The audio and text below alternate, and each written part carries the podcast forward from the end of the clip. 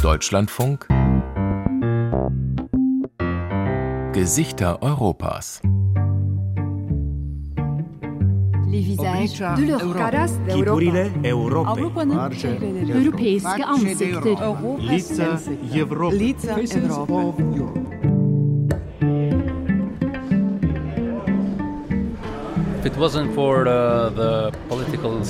Wenn es diese politischen Streitereien nicht gäbe, die es immer noch gibt zwischen Serbien und Kosovo, dann wäre die Lage für uns eine andere, nicht nur hier in Kosovo, in der gesamten Region. Wir wären viel weiter, vor allem was die E U-Integration angeht und den Lebensstandard der Menschen. Aber die Politik hält dieses Problem am Laufen und verhindert eine Lösung. Sie leben in Kosovo und sie sind im Zwiespalt. Sollen sie bleiben oder gehen? Die Menschen, die nach zweitausenddrei geboren wurden, sind immer mit einem Bein raus aus Kosovo, weil sie hier in Unsicherheit leben, was ihre Zukunft angeht. Sie fragen sich, werden wir in einem oder zwei Jahren oder auch nur in zwei Tagen noch hier leben?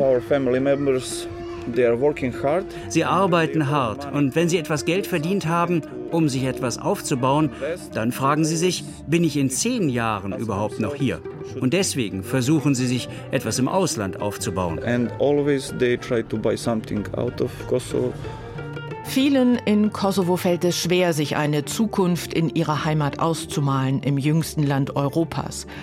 Im Februar zweitausendacht, vor fünfzehn Jahren, hat sich die Republik Kosovo für unabhängig erklärt. Seitdem befindet sich das Land in einem politischen und wirtschaftlichen Umwälzungsprozess.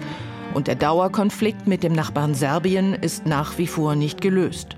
Dennoch ist die Hoffnung auf einen E U-Beitritt in absehbarer Zeit groß. Um den Wunsch nach Normalität, um die junge Generation in Kosovo und ihr Verhältnis zu Serbien geht es in dieser Ausgabe der Gesichter Europas. Um Hoffnungen, um Träume und um Pläne. Benedikt Schulz war für uns in Kosovo unterwegs. Mein Name ist Katrin Michaelsen.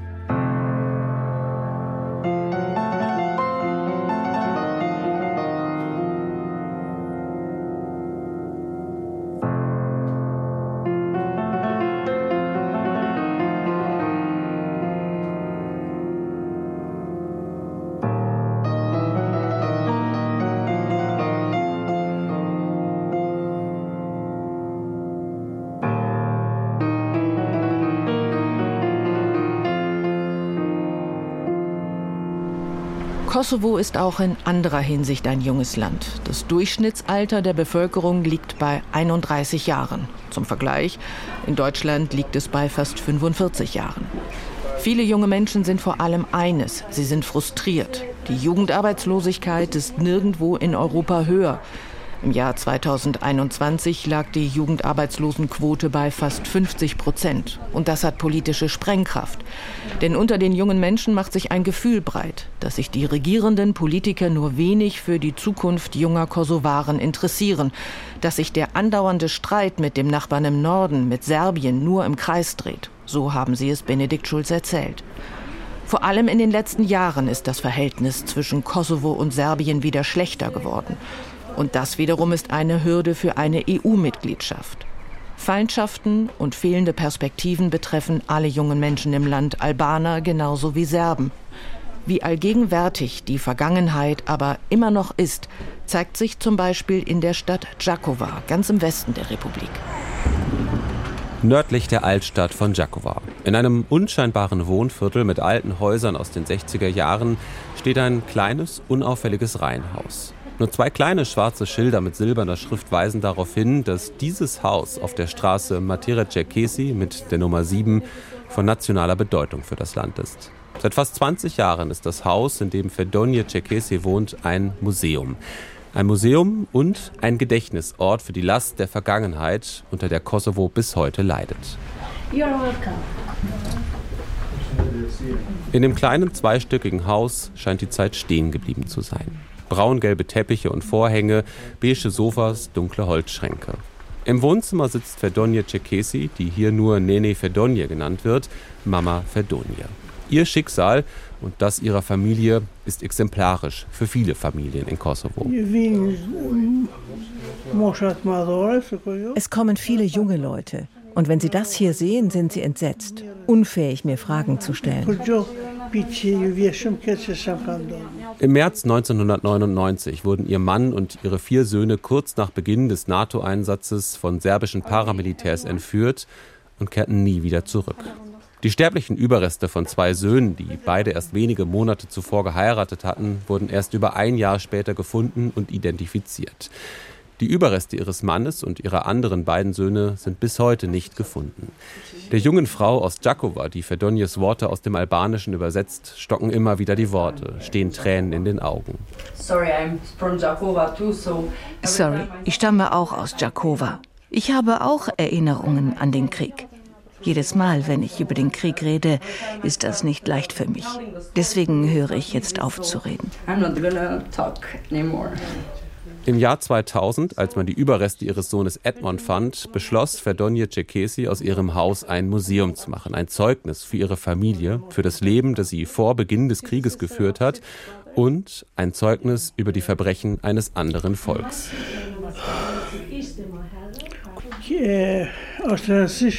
Es ist wichtig, dass es einen Ort wie diesen gibt, damit die Welt erfährt, was hier passiert ist in diesem Land. Denn viele wissen immer noch nicht, was die Serben den Menschen hier angetan haben. In einer Vitrine im Wohnzimmer sind die Kleidungsstücke von Edmond ausgestellt, die er zum Zeitpunkt seiner Ermordung getragen hat. Eine schmutzige Trainingshose, ein zerrissenes T-Shirt. Bis heute lässt Ferdonje Çekeçi die Vergangenheit nicht los. Bis heute ist sie verbittert, wenn sie über Serben redet. Jetzt, fast fünfundzwanzig Jahre nach Ende des Krieges, kommen manchmal auch junge Serben in ihr Museum? Nein, sagt sie entschieden. Natürlich, wir jungen Leute haben viele Geschichten über den Krieg erzählt bekommen, weil wir den Krieg und die Zeit davor ja nicht selbst erlebt haben. Manushaqe Ibrahimi sitzt in einem Bus. Die Kunststudentin aus Pristina hat das Museum zum ersten Mal besichtigt und ist auch nach dem Besuch noch sichtlich angefasst. Der Krieg berührt auch uns, jeden Tag. Es gibt so viele unbewältigte Traumata, die an uns weitergegeben worden sind. Vielleicht nicht bewusst, aber wir können das fühlen. Es ist immer da. Ich erinnere mich daran, immer wenn wir zu Hause Gäste hatten, dass sie erst über alles Mögliche gesprochen haben, aber irgendwann steuerte das Gespräch unweigerlich auf den Krieg zu. Und auch für die einundzwanzigjährige gilt, was auch auf die viel ältere Ferdonje Çekeçi zutrifft. Kontakte zu den Serbinnen und Serben, die in Kosovo leben, gibt es nicht. Auch fast ein Vierteljahrhundert nach Ende des Krieges, fünfzehn Jahre nach der Erklärung der Unabhängigkeit der Republik Kosovo, die von Serbien weiterhin nicht anerkannt wird, immer noch scheint eine Versöhnung zwischen Serben und Albanern in Kosovo in weiter Ferne, auch bei jungen Kosovaren. Ich hatte die Gelegenheit, mit vielen Menschen aus der ganzen Welt zu arbeiten. Aber bis heute habe ich nie die Chance gehabt, mit einem Serben zu arbeiten oder überhaupt nur einen Serben oder eine Serbin kennenzulernen. Viele, die ich kenne, haben den Krieg erlebt. Und alle sagen sie, dass Serben nicht vertrauenswürdig sind. Ich habe kein Recht, dieses Urteil zu fällen, da ich ja keinen Serben kenne. Aber vor dem Hintergrund der Geschichte scheint mir dieses Urteil gerechtfertigt.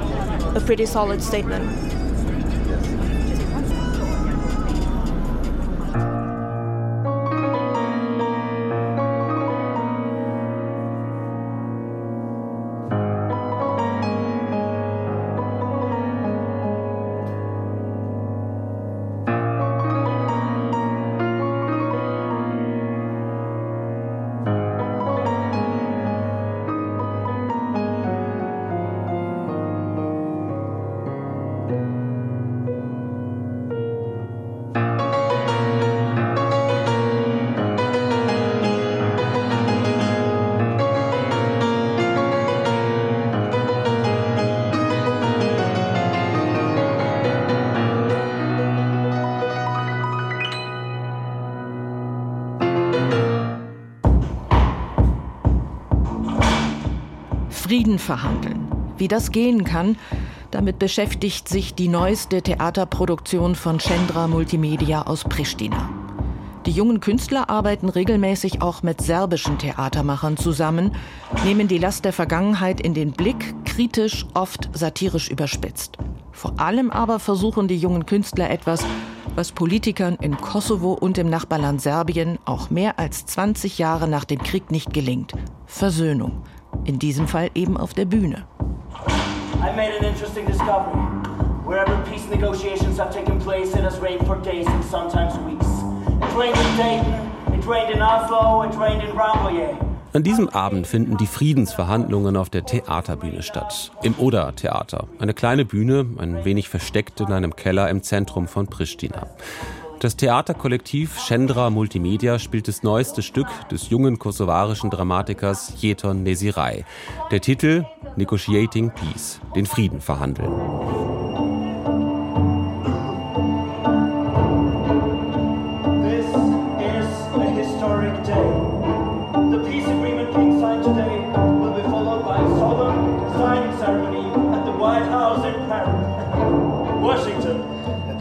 Auf der Bühne ein nach vorne geöffneter runder Holztisch, der wie eine Miniaturausgabe des Tisches im U N-Sicherheitsrat aussieht. Auf dem Tisch der amerikanische Unterhändler Joe Robertson, halbnackt, in hautengem Latexunterhemd und schwarzer Lederunterhose. Das Thema Friedensverhandlungen ist todernst. Die Umsetzung total absurd.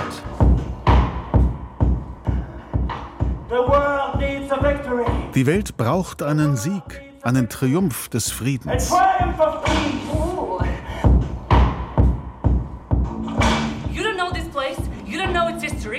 Sie kennen diesen Ort überhaupt nicht, seine Geschichte. Sie wissen nichts über den Krieg. Dieser Krieg war furchtbar, ein Gemetzel, wie man es noch nie zuvor auf dieser Erde gesehen hat, Mister Robertson. Mehr als hundertfünfzigtausend Menschen wurden getötet. War, war, war. Krieg, Krieg, Krieg. Warum soll Ihr Krieg anders sein als andere? Warum ist Ihrer besonders oder schrecklicher? In jedem Krieg flüchten Menschenmassen, in jedem Konflikt werden Häuser niedergebrannt, Babys werden mit Säbeln getötet, alte Männer und Frauen bei lebendigem Leib verbrannt, Söhne und Töchter opfern sich. Ihr Krieg sticht da überhaupt nicht heraus. Die Figur des amerikanischen Vermittlers ist stark angelehnt an Richard Holbrooke, den U S-Sondergesandten, der maßgeblich das Abkommen von Dayton neunzehnhundertfünfundneunzig ausgehandelt hatte. Ein Abkommen, das den Krieg in Bosnien beendet hat. Holbrookes autobiografisches Buch To End the War war eine wichtige Quelle für die Arbeit in Negotiating Peace, sagt Autor Jeton Neziraj. This was the idea to look at Ich wollte erforschen, wie Gesellschaften, die Krieg geführt haben, zusammenarbeiten, um wieder Frieden zu schließen. Eine Grundlage erschaffen, auf der Frieden möglich ist. Ist das überhaupt möglich? Manchmal ja, manchmal aber auch nicht. Is that possible? Sometimes it's possible, sometimes it's not. Neziraj sitzt in einem Café, nicht weit vom Oda-Theater, vor einer Tasse Tee. In seinem Land gibt es zwar keinen Krieg mehr, aber von einer friedlichen Beziehung mit dem Nachbar Serbien kann auch keine Rede sein. Deswegen wird verhandelt. Seit zwei Jahrzehnten ohne echte Fortschritte. Diese Verhandlungen sind zum Normalzustand geworden. Seit zwanzig Jahren ist das unser Alltag. Neziraj nennt es eine Art nie endenden Zirkus. Und eine Art politisches Masturbieren. Wir verhandeln, aber verhandeln, dass wir uns nicht einig sind. Und der Preis, den wir hier wie dort dafür bezahlen als Gesellschaft, ist Stillstand, weil sich die gesamte Politik nur auf die Verhandlungen fokussiert. Und dabei zeigt gerade der junge Dramatiker, dass es auch anders geht. Denn seit vielen Jahren schon organisiert Jeton Neziraj Kooperationen mit serbischen Künstlerinnen und Künstlern. Damit hat er sich viele Feinde gemacht, auf beiden Seiten der Grenze. Regelmäßig erhielt er Drohungen, auch öffentlich. Als sein kontroverses Stück The Handke Project, eine bitterböse Abrechnung mit den proserbischen Texten des Nobelpreisträgers Peter Handke, vergangenes Jahr in Belgrad aufgeführt wurde, also dort, wo Peter Handke bis heute als eine Art nationaler Held gilt, konnte man kein einziges Plakat dazu finden. Das Belgrader Theater hatte sich aus Angst vor einem bewaffneten Zwischenfall nicht getraut, das Stück nach außen zu bewerben. Doch Neziraj macht weiter. Immer wieder lädt er auch serbische Theaterkünstler nach Pristina ein. wie Andrej Nosov, junger Regisseur, Autor, künstlerischer Leiter der serbischen Theatergruppe Heart Effect und seit vielen Jahren mit Jeton Neziraj befreundet. Für mich ist diese Zusammenarbeit ganz natürlich. Alles, was ich als Regisseur mache, als Aktivist oder auch als Bürger, hat damit zu tun, mit dieser Zusammenarbeit zwischen Kosovo und Serbien. Künstlerische Zusammenarbeit, vor allem das Aufeinandertreffen zwischen der albanischen und der serbischen Sprache, die Fusion von zwei völlig unterschiedlichen Perspektiven ist notwendig, mehr denn je. Warum? Weil gerade die jungen Leute, die neue Generation feststeckt in den Propagandamechanismen, die hier immer noch quicklebendig sind auf dem Balkan. Which are surviving still in the Balkans. Denn, meint Nosov, Politiker beider Länder würden weiter die Nationalismuskarte spielen. We prove that we can destroy many things. Und dabei haben wir in den neunziger Jahren nun wirklich sehr eindrücklich bewiesen, dass man mit diesem Nationalismus sehr viel zerstören kann. Ich will ja gar nicht zynisch sein, ich will damit nur sagen, wir müssen uns damit auseinandersetzen. Das Narrativ des Krieges, dieses fremdenfeindliche, rassistische und nationalistische Narrativ, war und ist hier sehr stark. Nosov kritisiert die Regierung seines eigenen Landes, Serbien. Aber eben nicht nur die. Als Freund Kosovos habe er seine kosovo-albanischen Freunde immer wieder gefragt, was ist mit den Serben hier im Land? Eine Frage, die viele Albaner nicht gerne hören. What do you want to do with Serbs? That I'm living here, I would ask that question in my theater play. Ich thematisiere das auch in meinen Stücken, dass die Serben, die hier als Bürger Kosovos leben, dass die sich in keiner Weise willkommen fühlen. Und ich verstehe, dass das mit dem Krieg zu tun hat, dass es mit der schwierigen Vergangenheit zusammenhängt. Aber dieses Land muss sich damit auseinandersetzen. But it's question for this particular country, how you want to build this country.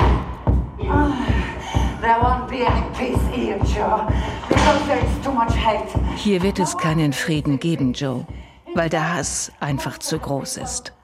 Niemand hier glaubt an Frieden. Und ehrlich gesagt, die meisten Leute wollen gar keinen Frieden, weil sie es gewohnt sind, so zu leben, in einer Art permanentem Kriegszustand. Sie lieben das Adrenalin, das ihnen der Krieg gibt. Das Stück Negotiating Peace provoziert viele Fragen, auf die der Autor des Stücks, Jeton Neziraj, Antworten bewusst schuldig bleibt. Etwa, ist ein schlechter Vertrag besser als kein Vertrag? Und vor allem, kann ein unterschriebenes Papier Gesellschaften miteinander versöhnen, die sich in Zeiten des Krieges gegenseitig das Schlimmste angetan haben? Wenn eine Frau, die wie die alte Frau Ferdonje Çekeçi in Đakova sagt, Serben darf man nicht vertrauen, ist auf dieser Basis überhaupt Versöhnung möglich? I think there is a potential and you know now you're speaking to somebody who. Doch, es ist möglich. Du sprichst jetzt mit jemandem, der es ganz anders sieht als Ferdonje Çekeçi. Natürlich muss man ihre Aussage respektieren, aber sie kommt von einer Frau, die praktisch alles verloren hat. Aber ich arbeite seit Jahren daran, Brücken zu bauen. Und dabei habe ich in Serbien viele gute Freunde gefunden. Einer meiner besten Freunde ist der serbische Schriftsteller Sascha Ilic. Mit dem kann ich offen und über alles sprechen. Und er und ich teilen die gleichen Werte. Wenn es um Themen wie Versöhnung geht, darum, wie man über Kriege der neunziger Jahre spricht, sind wir uns in allem einig. Natürlich gibt es auch viele Serben, die ähnlich pauschale Urteile über Albaner fällen, dass das alles Terroristen oder Fundamentalisten sind und so weiter. Und wenn diese, meine Generation, nicht in der Lage ist, sich zu versöhnen, dann bin ich optimistisch, dass es der Nächsten gelingt, weil es keine andere Option gibt. Ich sehe da überhaupt keine Alternative.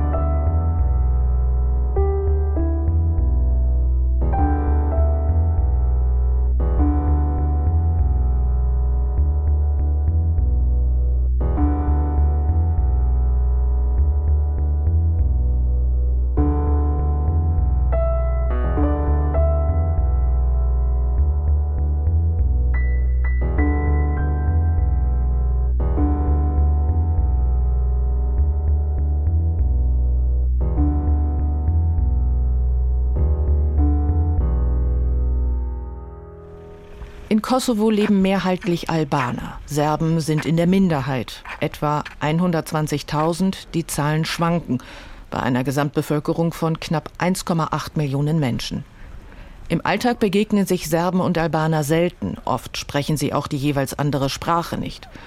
Und das liegt auch daran, dass die Serben größtenteils in Enklaven leben, vor allem im Norden des Landes, also nahe der Grenze zur Republik Serbien.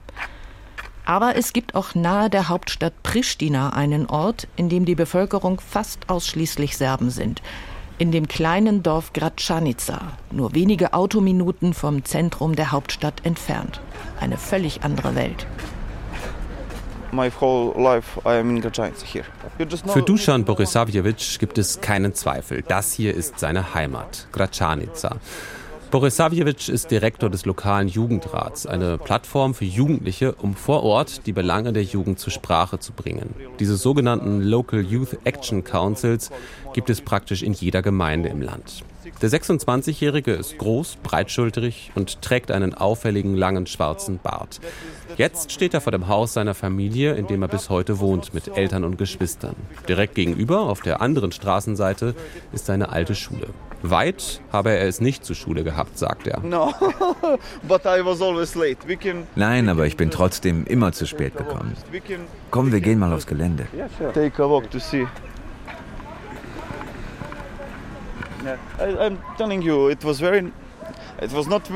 Schön ist die Schule nicht, aber ich hatte hier eine wunderschöne Kindheit. Dieses Dorf hier ist ein sehr angenehmer Ort zum Leben. Deswegen bin ich hier auch nie weggegangen als Jugendlicher. Ich hatte viele Freunde. Wir haben den ganzen Tag gespielt. Hier kann man sehen, wir hatten einen Fußballplatz, ein Basketballfeld. Das war schön. Aber natürlich war ich auch isoliert. Bis ich achtzehn Jahre alt war, bin ich nicht ein einziges Mal in Pristina gewesen.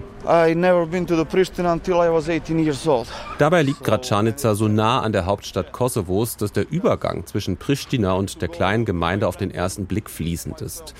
Doch in Gračanica befindet man sich in einem völlig anderen Kosovo. Die kleine Gemeinde hat vielleicht zehntausend Einwohner, die Zahlen dazu schwanken. So oder so, hier leben fast ohne Ausnahme nur Serben. Inmitten von Gračanica steht ein Kloster der serbischen orthodoxen Kirche. Nicht irgendeines, sondern eines der berühmtesten Monumente der serbischen Orthodoxie überhaupt und vielleicht der einzige Grund, warum sich Ausländer nach Gračanica verirren. An den Straßenlaternen und den Häusern hängen serbische Flaggen. Überall sieht man serbische Schrift, hört man serbische Sprache. Denn Albanisch spricht hier niemand. Und das gerade mal fünfzehn Minuten von Pristina entfernt. Ja, man kann nach Pristina laufen, ich weiß. Mein Vater hat mir immer erzählt, dass sein Vater früher immer dorthin gelaufen ist, wenn er was brauchte. Aber in meiner Kindheit war das meinen Eltern zu unsicher. Vielleicht wäre mir nichts passiert, aber sie haben es mir nicht erlaubt, alleine dorthin zu gehen. Du hast nie Albanisch gelernt, oder? Naja, ich kann ein paar Wörter. Lass uns diese Straße hier gehen, da vorne zu einem Café. Weißt du, eine Sache, die ich immer wieder betone, es ist nicht leicht, in diesem Land als Serbe zu leben. Arbeitslosigkeit, die Vetternwirtschaft, das ist überall im Land ein Problem. Nur Leute, die mit Politikern verwandt sind, kriegen Jobs und so weiter. So läuft das hier.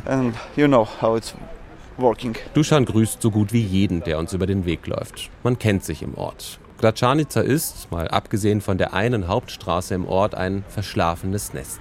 Wenig Verkehr, viele Felder, Hühner laufen über die Straße. Es gibt ein paar kleine Cafés, Restaurants, aber mehr nicht. Ein Angebot für Jugendliche gibt es schon gar nicht. Und keine wirtschaftliche Zukunft. Viele junge Menschen hätten den Ort verlassen oder seien kurz davor, meint Dušan. Er aber will bleiben. Because this is my hometown. My grandparents lived here. Das ist meine Heimatstadt. Meine Vorfahren haben hier schon vor hundert Jahren gelebt. Weißt du, mein Vater erzählt mir immer wieder eine Geschichte. Damals zweitausendvier im März, als all diese schlimmen Dinge passiert sind, da sah er überall Rauch aufsteigen rund um Gračanica. Und damals hatte er sich eines fest vorgenommen. Der siebzehnten März zweitausendvier. Wenn in Kosovo die Rede ist von der Last der Vergangenheit, dann redet die überwiegende Mehrheit der Bevölkerung vom Krieg neunzehnhundertneunundneunzig, von den Jahren der Unterdrückung durch serbische Regierung und Behörden oder von den von serbischen Paramilitärs begangenen Massakern. Doch für die Serben in Kosovo ist der siebzehnten März zweitausendvier der Tag, der alles verändert hat. Als Kind habe ich das nicht verstanden. Ich wusste nur, dass ich nicht nach draußen darf. Ich erinnere mich an den Tag, als den Tag, an dem ich so viele Zeichentrickserien gucken durfte wie nie zuvor.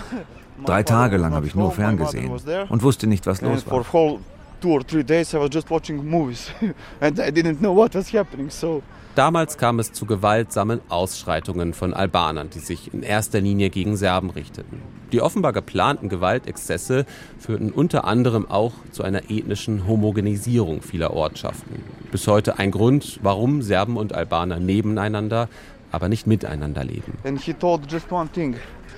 If we get alive from here, from this zweitausendvier, siebzehnten März, mein Vater hatte sich geschworen, wenn wir diese Tage im Jahr zweitausendvier überleben, schnappe ich mir meine Familie und am nächsten Tag ziehen wir in die nächstgelegene Stadt in Serbien. Und als es vorbei war, gab es aber noch Dinge zu erledigen. Ein Jahr verging und noch ein Jahr und irgendwann habe ich ihn gefragt, warum sind wir noch hier? Und er hat gesagt, mein Vater liegt hier begraben. Ich kann ihn nicht verlassen. Und so sind wir bis heute geblieben. Für Dušan, überzeugter orthodoxer Christ, hat es auch mit der weltberühmten Klosterkirche von Gračanica zu tun.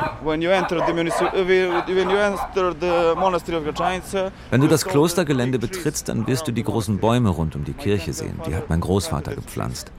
Die serbische orthodoxe Kirche ist vielleicht der wichtigste Grund, warum immer noch Serben in Kosovo leben.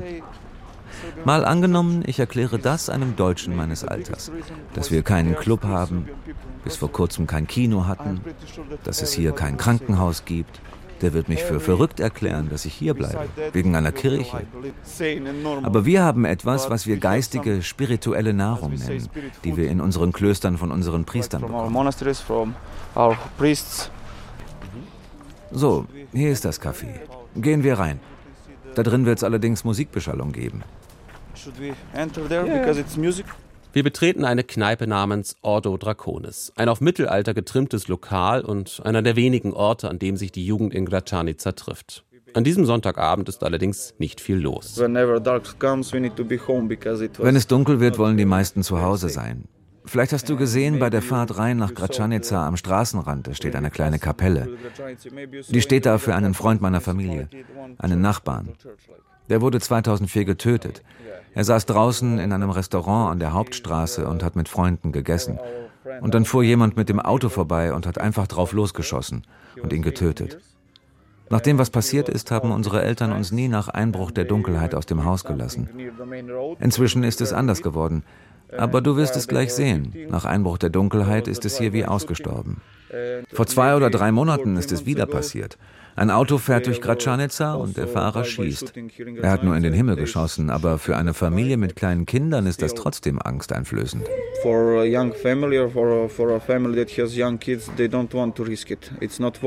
Dieses Unsicherheitsgefühl habe sich nach dem vierundzwanzigsten September dieses Jahres noch verstärkt. An jenem Tag griffen serbische Paramilitärs eine kosovarische Polizeikontrolle im Nordkosovo an, töteten einen Polizisten, verschanzten sich in einem orthodoxen Kloster und lieferten sich stundenlange Gefechte mit kosovarischen Sicherheitskräften. Wir hatten wirklich Angst vor dem, was das auslösen könnte. Weißt du, Gračanica ist von allen Seiten umgeben von Orten, in denen nur Albaner leben. Wir leben in einer Art Ghetto. Nach diesem Vorfall ist es vorgekommen, dass einige von uns in Geschäften außerhalb von Gračanica, die von Albanern betrieben werden, nicht mehr bedient worden sind. Für den sechsundzwanzigjährigen Dušan Borisavljević, der den Großteil seines Lebens als Bürger der Republik Kosovo gelebt hat, gibt es aber keinen Zweifel. Kosovo ist kein wirklicher Staat, sondern ein Teil Serbiens, so wie es auch die serbische Regierung in Belgrad weiterhin behauptet. Auf dieser Basis bleibt Annäherung schwierig. Die Serben in Gračanica bleiben unter sich. Sie Dušan eine Zukunft, in der beide Staaten, Kosovo und Serbien, sich gegenseitig anerkennen? Wenn ich das ehrlich beantworten soll, wird keiner meine Antwort mögen. Aber ich glaube, es gibt keine Chance, dass es zwei Staaten gibt, die koexistieren.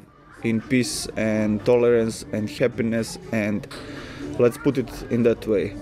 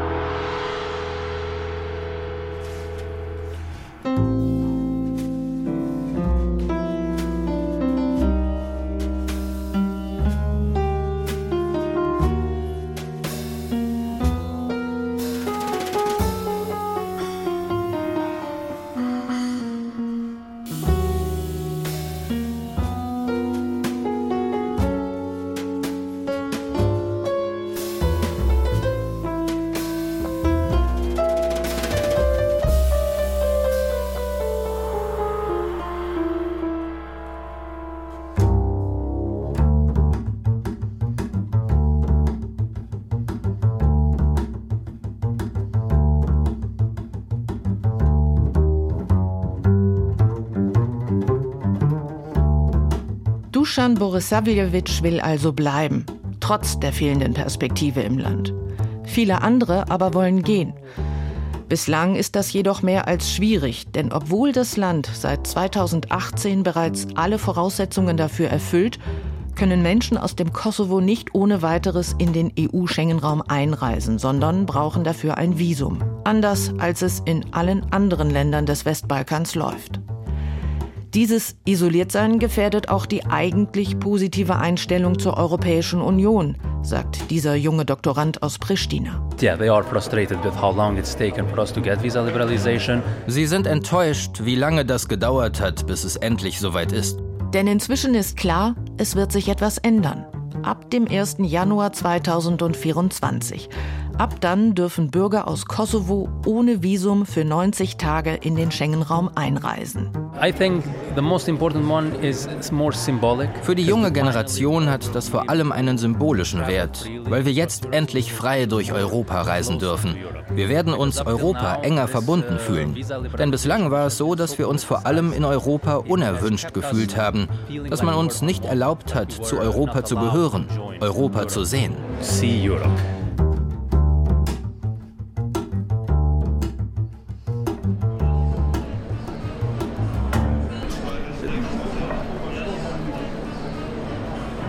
Auf der Terrasse des Soma, ein hippes Café in einem Hinterhof, nur ein paar Minuten vom zentralen Mutter-Teresa-Platz in Pristina.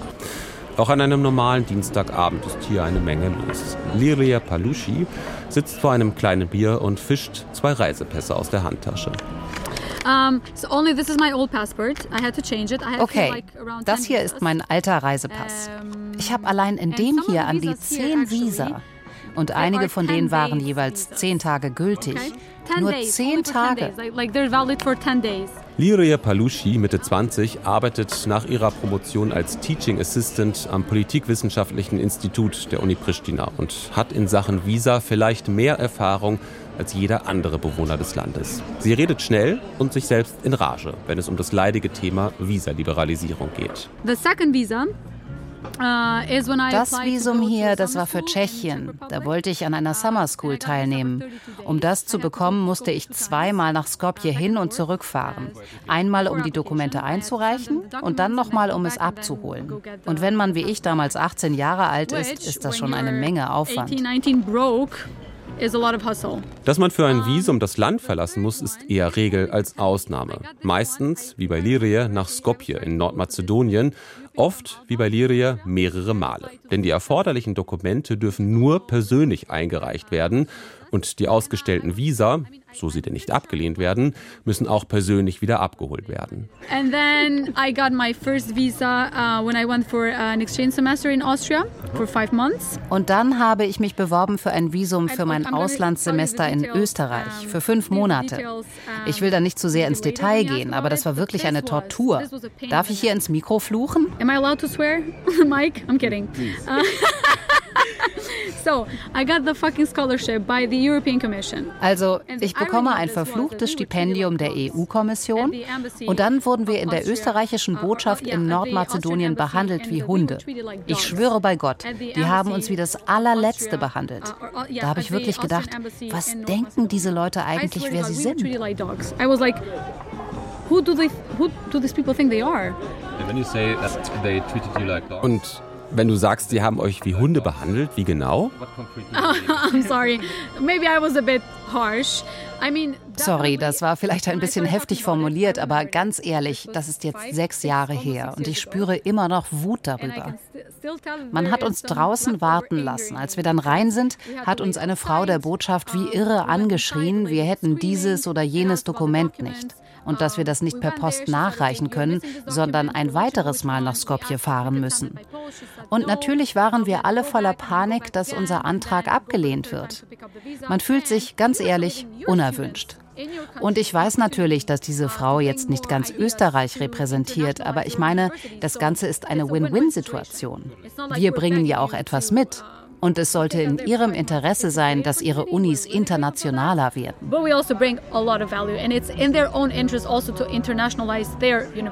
Und was jeder beobachten kann, der von Kosovo aus in ein europäisches Schengen-Land reist, selbst mit gültigen Visa werden die Menschen von den Polizeibeamten am Flughafen misstrauisch und überkritisch befragt. Like the first time I traveled with that visa when I went to visit my, my, my uncle.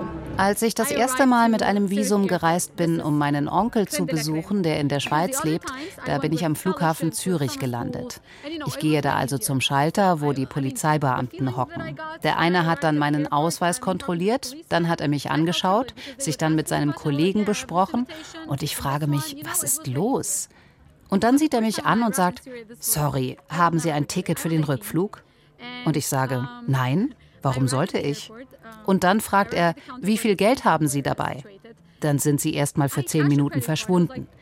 Ich war achtzehn Jahre alt. Ich hatte echt Angst, dass die mich wieder nach Hause schicken. Dabei hatte ich nichts getan. Und dann habe ich gefragt, sorry, was ist denn das Problem? Und dann sagt er, das Problem ist, Sie sind achtzehn, Sie haben keinen Job, Sie haben kein Rückflugticket.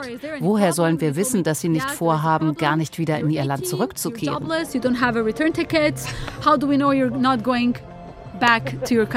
Die Beamten führen die junge Frau in einen anderen Raum und lassen sie dort ewig warten. Erst nachdem man sich beim Onkel mit Schweizer Pass rückversichert hat, dass er die Rückreise seiner Nichte garantiert, darf Liria Palucci weiter. Fuck you. Und da habe ich echt gedacht, fuck you Schweiz, ihr seid nicht mal in der E U.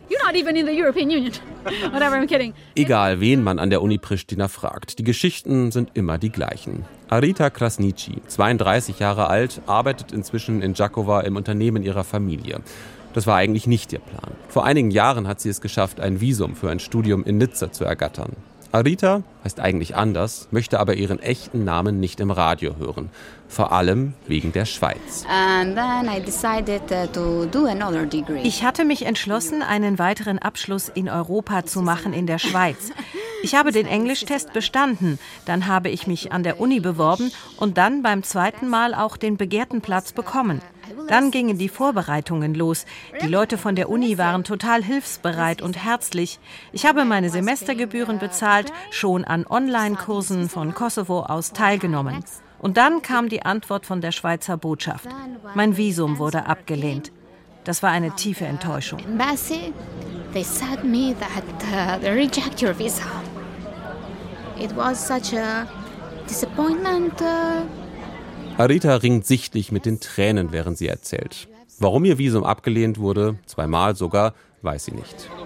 So, I have tried in all my... Ich habe mich wirklich angestrengt, aber die Antwort war eben nein. So, here I am in Kosovo. Arita schließt nicht aus, dass sie es zu einem späteren Zeitpunkt nochmal probiert. Das ist auch der Grund, warum sie nicht will, dass ihr Name im Radio zu hören ist. Sie befürchtet, dass ihr das beim nächsten Versuch zusätzliche Probleme bereiten könnte. Liria Palucci und Arita Krasniqi sind beide top ausgebildet, sprechen mehrere Sprachen fließend und bekommen dennoch von der Visa-Bürokratie regelmäßig Steine in den Weg gelegt. Das wird sich auch nach dem ersten Januar zweitausendvierundzwanzig nicht grundsätzlich ändern. Denn die Visa-Liberalisierung bezieht sich ja nur auf das Schengen-Visum und das ist auf neunzig Tage begrenzt. Studierende oder junge Wissenschaftler, die an einer europäischen Uni lernen oder lehren wollen, werden weiterhin Probleme haben, meint Liria Palucci. Ich habe mit vielen jungen Leuten aus anderen Balkanstaaten gesprochen, wo es die Visa-Liberalisierung schon längst gibt. Und die haben die gleichen Probleme und Sorgen wie wir. Der Mangel an Perspektiven, dass unsere Stimmen nicht gehört werden, der Verdruss, was die politischen Eliten angeht. Wir sind es alle leid, dass wir wegen der schlechten Politik nicht in der Lage sind, mehr aus unserem Leben zu machen. Und daran wird die Visa-Liberalisierung nicht viel ändern. Da geht es ums Reisen, um Spaß. Und ich glaube auch wirklich nicht, dass Kosovo Ende Januar komplett leer sein wird. Wirklich nicht.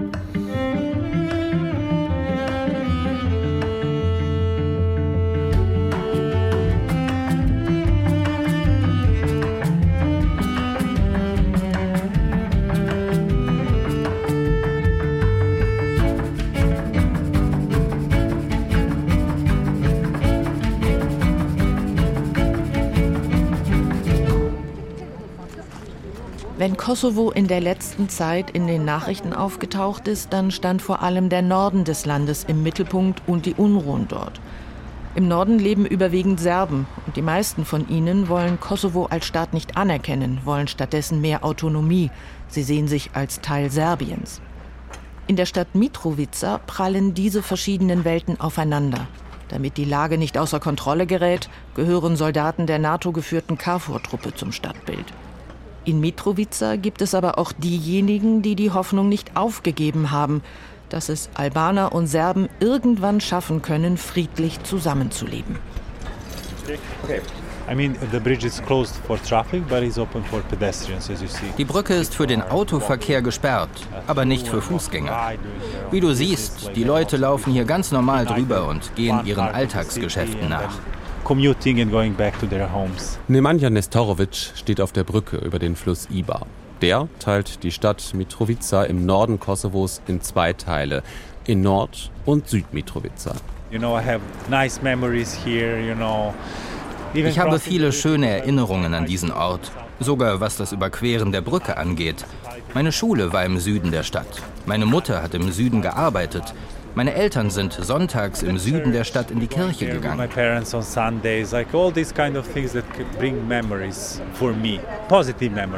Das ist inzwischen anders. Nestorović, einundvierzig Jahre alt, zwei Meter groß, sportlich und elegant gekleidet, ist Serbe. Er zeigt auf ein Haus nördlich der Brücke. Da ist meine Wohnung, sehr nah an der Brücke.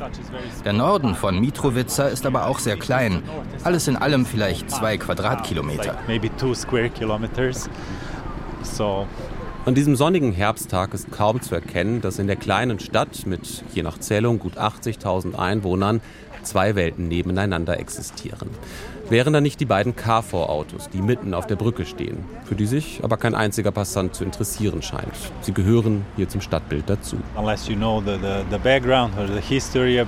Wenn man nichts weiß über die Hintergründe, die Geschichte dieser Stadt, gibt es eigentlich nichts, das diese Brücke irgendwie anders macht als jede andere Brücke auf der Welt. Aber sie hat einen hohen Symbolwert. It has a, a meaning. Denn die berühmte Brücke über den Ibar ist zum Symbol geworden für die Spannungen zwischen Serben und Albanern in Kosovo. Im kleineren Teil, im Norden der Stadt, leben fast ausnahmslos Serben. Im Süden leben fast ausnahmslos Albaner. Im Süden wird nur Albanisch gesprochen, im Norden nur Serbisch. Im Süden bezahlt man den Espresso in Euro, im Norden meistens in Dinar, der Währung des Nachbarlandes Serbien. Und gerade hier in Mitrovica sind die jungen Leute verärgert von der Politik. Der Politik in Pristina und der in Belgrad. Denn die nationalistische Rhetorik auf beiden Seiten führe dazu, dass viele junge Leute hier keine Zukunft sehen. Viele junge Kosovaren, Albaner und Serben sind enttäuscht von der Regierung unter Albin Kurti. Gerade in die vergleichsweise junge Regierung hatten viele große Hoffnungen gesetzt. Doch, sagen sie, auch Kurti bedient in erster Linie nationalistische Narrative. Ich bin jetzt dreißig Jahre alt. Ich wurde neunzehnhundertdreiundneunzig geboren. Damals gab es Probleme und heute gibt es die Probleme immer noch. Ivan Mitic ist junger Journalist, ein Serbe, der im Norden lebt. Die Leute sind es einfach leid, allen voran die junge Generation. Wir wollen einfach nur ein normales Leben leben, wollen erfolgreich sein, gute Jobs haben. Und die Politik ruiniert alles, jeden Tag. Immer hast du diese politischen Spielchen in Belgrad und in Pristina. Und das ist ein Problem. Deswegen hauen die Leute hier ab. Wegen der Politik und dem ganzen Mist, der seit Jahren hier passiert. Die ganzen Lügen auf beiden Seiten. Ivan und seine Frau haben ein kleines Kind, das während des Gesprächs vor Ivans Bauch in einer Babytrage schläft. Noch bin ich hier, aber ich denke praktisch jede Woche darüber nach, ob ich bleiben will. Darüber, wie wird das hier in ein paar Jahren sein? Soll ich meine Küche zweiteilen und daraus ein Kinderzimmer für mein Baby machen, damit sie dort aufwachsen kann? Oder sollte ich nicht besser darüber nachdenken, meine Wohnung zu verkaufen und irgendwo anders eine Zukunft aufbauen? Und viele hier denken so.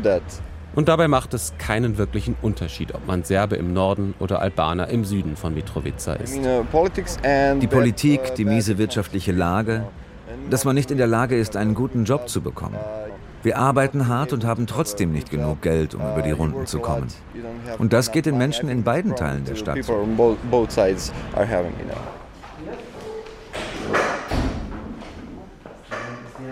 Im Büro von C B M, von Community Building Mitrovica, kaum dreihundert Meter von der Brücke entfernt, im südlichen Teil der Stadt. Nemanja Nestorović gehört hier zum Leitungsteam. C B M ist eine der ältesten Nichtregierungsorganisationen. Nicht nur in Mitrovica, sondern überhaupt in Kosovo. zweitausendeins wurde sie gegründet. Inzwischen arbeiten knapp zwanzig Menschen daran, die beiden Welten in Mitrovica zusammenzubringen. Und zwar Serben und Albaner gemeinsam. Nemanja Nestorović ist Serbe. Die Direktorin von C B M ist Albanerin. So, you know, for, for us, a great motivator is the providing the chance. Uns geht es darum, dass Serben und Albaner die Chance haben, sich gegenseitig kennenzulernen und sich ihre eigene Meinung über die jeweils anderen zu bilden. Das dürfen wir nicht den Politikern überlassen oder den Medien. Die arbeiten daran, den Menschen irgendwelche Phrasen und vorgefertigten Meinungen einzuhämmern. Und wir wollen den jungen Leuten die Möglichkeit geben, sich ihr eigenes Bild zu machen.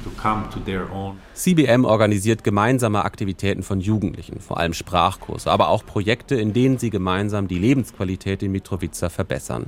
Vor dem C B M-Büro habe sich jahrelang der Müll gestapelt. Und aus der inoffiziellen Müllkippe hätten Jugendliche, Albaner und Serben einen Gemeinschaftsgarten gemacht. Es gehe auch darum, ihnen das Gefühl zu geben, dass sie auch als Jugendliche etwas bewirken können. Dass sie eben nicht mehr nur passive Beobachter sind, die das Gefühl haben, dass sie eh nichts verändern können. Denn dieses Gefühl wird ihnen von der Politik vermittelt. Dazu kommt die hohe Arbeitslosigkeit, die praktisch nicht vorhandene Wirtschaft im Land. Mit ihrer Arbeit hat C B M bereits mehrere hundert Jugendliche erreicht. Serben, Albaner, aber auch Angehörige anderer Gruppen wie Roma. In der Stadt selbst, aber inzwischen auch in anderen ländlichen Regionen in Nordkosovo. Überall dort, wo Menschen nebeneinander, aber immer noch nicht miteinander leben. Anfangs gibt es immer viel Skepsis und Zurückhaltung bei den jungen Leuten. Aber am Ende dieser Projekte sagen sie dann immer, hey, die sind ja genau wie wir. Denn bis dahin hatten die immer die Wahrnehmung, dass man sich vor den anderen fürchten muss, vor dem gefährlichen Norden oder dem gefährlichen Süden. Die Arbeit ist und bleibt aber angesichts der immer wieder aufflammenden Spannungen zwischen Serben und Albanern in Nordkosovo ein Kampf gegen Windmühlen. Und auch politische Kräfte wie die Srpska Lista, die serbische Liste, eine mutmaßlich von Belgrad aus kontrollierte und finanzierte Partei, arbeiten daran, die Spannungen zwischen den Bevölkerungsgruppen aufrechtzuerhalten. Das sagen einem auch viele Serben im Norden von Mitrovica. Damals, zweitausendeins, als wir gerade angefangen haben, da war das schon ein Erfolg, dass wir Angehörige unterschiedlicher Ethnien überhaupt im selben Raum versammelt haben. Und zwanzig Jahre später, nach den Vorfällen der vergangenen Monate, stehen wir leider wieder am Anfang. Denn immer wieder kommt es zu Zwischenfällen. Der Angriff von paramilitärischen Kosovo-Serben am vierundzwanzigsten September in Banjiska, keine zwanzig Kilometer nördlich von Mitrovica, bei dem unter anderem ein albanischer Polizist getötet wurde. Oder die Unruhen rund um die umstrittenen Kommunalwahlen im Frühjahr. Damals hatten die meisten Serben in Nordkosovo die Wahlen boykottiert, mit der Folge, dass Albaner mit sehr wenigen Stimmen ins Amt gewählt wurden. Bei ihrer Einführung kam es Ende Mai zu gewaltsamen Ausschreitungen. Die Lage sei inzwischen deutlich angespannter als noch vor ein paar Jahren, meint Nestorović. Wir hatten inzwischen so viele dieser Vorfälle, dass wir uns da in gewisser Weise ein dickes Fell verpasst haben. Wir haben gelernt, uns anzupassen. Wir reagieren inzwischen sehr schnell, wenn wieder was passiert. Dass wir unsere Aktivitäten eben vorübergehend einstellen, weil Sicherheit Vorrang hat. Deswegen mussten wir zum Beispiel manche Programme erstmal canceln und bis auf weiteres verschieben.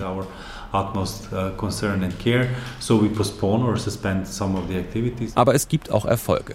Denn auf manches können sich praktisch alle Albaner und Serben einigen. Wir haben zum Beispiel ein Kaffee-Festival organisiert. Du hast vielleicht schon mitbekommen, wie gut der Kaffee in Kosovo ist. Und die Leidenschaft für guten Kaffee, den teilen alle Communities in Kosovo. Und so haben wir aus dieser Gemeinsamkeit ein gemeinsames Fest gemacht. Und zwar mitten auf der Brücke, vergangenen Oktober. Und natürlich haben wir gezögert, ist das wirklich ein guter Zeitpunkt? angesichts der damals schon wieder aufkommenden Spannungen.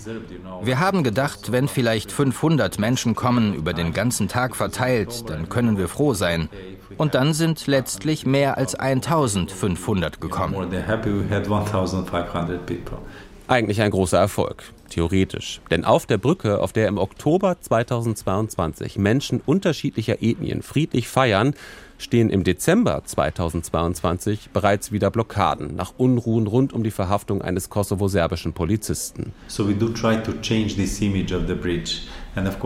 Wir versuchen, das Image dieser Brücke zu verändern. Es ist schon verrückt. Es kann sein, dass die Brücke stundenlang blockiert ist, wegen irgendeines Vorfalls. Und dann, zwei Stunden später, laufen die Leute wieder drüber, als sei nichts gewesen. Es kann sein, dass ich von meiner Wohnung im Norden in den südlichen Teil der Stadt zur Arbeit gehe. Ich habe meinen Tag geplant und zwei Stunden später wird mein ganzer Plan über den Haufen geworfen, weil es Aufruhr oder Barrikaden gibt. Und am nächsten Tag gehst du wieder zur Arbeit, als wäre nichts gewesen.